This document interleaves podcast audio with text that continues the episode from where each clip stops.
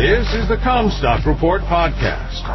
We are strong advocates for the American family farm and your top source for the agriculture markets. And now, here's your host, David Kruse. This is David Kruse with the Commstock Report. Farmland Value Reset adds value to farms, but is a challenge to new entry. Last August, the Gaylon Lawrence Group bought its first farm in our neighborhood around Royal, Iowa. They had bought farms a county away, but this was their first purchase that we were aware of in Clay County. They bought a large 180 acre, very high CSR2 quality, top of the class piece of dirt, located a few miles north of Royal for $16,000 an acre. A short time later, they paid $17,000 an acre for a short 80, and then more for another and another until recently they paid $20,200 an acre for another top flight farm near Peterson, Iowa. The Lawrence Group reportedly has nine LLCs, all with the word Delta as part of their name, buying farmland in Iowa. $21,000 an acre was paid last week, which I believe was the highest price ever paid for a farm at auction in Clay County, Iowa that I'm aware of. So from last August to now, roughly nine months, the price of top farmland here near Royal, Iowa has climbed $5,000 an acre from $16,000 to $21,000 an acre. I bought similar farmland here in late 2019 for $12,500 an acre. I would not call that a bull market as much as I would a reset of our farmland values. This reset may not be finished. I am a long-term proponent of farmland ownership. According to Iowa State University Extension, the average cash rent for the top quality category of farmland in Clay County, Iowa is $300 an acre. The top of their range was 400. Not that long ago when the price of corn was $3.75 a bushel or so, such cash rent did not allow profitability. If you can grow bushels, it works very well with $8 corn. By my math, it will require rent revenue of over $600 an acre for a 3% return. Each of the Delta LLCs has an Iowa farmer attached to it. I find it hard to believe that they're paying them with a return that they received in the South, where their farmland base is primarily located.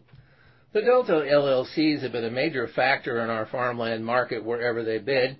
I do not believe that we would have seen our local farmland market climb $5,000 an acre in nine months without them. Midwest Land Management and Real Estate handled the farm sale and auction last week. I went on their website and noted that in June they have eight farm auctions scheduled totaling over 2,500 acres of farmland. $20,000 an acre has brought out new supply into the farmland market. There are farms included that will be sold next month that have been in families for generations that are coming on the market. A few years ago, farmland prices held up better than many had expected because few farms were being offered for sale according to farm managers. Short supply met sustained demand. A surge such as seen locally where farmland prices jump $5,000 an acre in nine months is bound to bring out new supply. 60% of farmland in Iowa is owned by those 65 years old or older, so there will be a lot of generational change in the near future. If they have the will, I think that the older generation has the financial horsepower to buy farms, adding to estates for the next generation to farm and eventually own. For a young farmer to buy a farm today requires some connection to a larger operation. I was glad to see two of the three parcels sold here last week went to young farmers and only one parcel to the billionaire. While there are starting farmer and young farmer farmland lending programs, the price acceleration being seen in farmland values will make these difficult to utilize in high value areas. It takes a bigger injection of equity minimalizing debt for those new values to work. The concept of buying and paying for a farm with sweat equity faded entirely some time ago. Labor is now nowhere near as valuable as capital. Fewer farmers have someone who wishes to take over the family farm operations, and those lucky enough that do have a new generation of operators that in general will not have the financial horsepower to buy out siblings and such if they do not want to hold on to the farm. Fairness needs to prevail or family cohesion will suffer. Sustaining a family farm for one or more siblings doesn't have to come at the cost of the others. No one's going to get it perfect, but it is the responsibility of the older generation to try. If families want to keep the farm in the family, farmed by a family member, the current generation of owners needs to plan for that. Many let things coast too long until the inactivity produces a dead end. That is what our Family Farm Masterclass that we offered last winter was all about. Sharply higher farmland values will make estates more valuable, but also harder to transfer.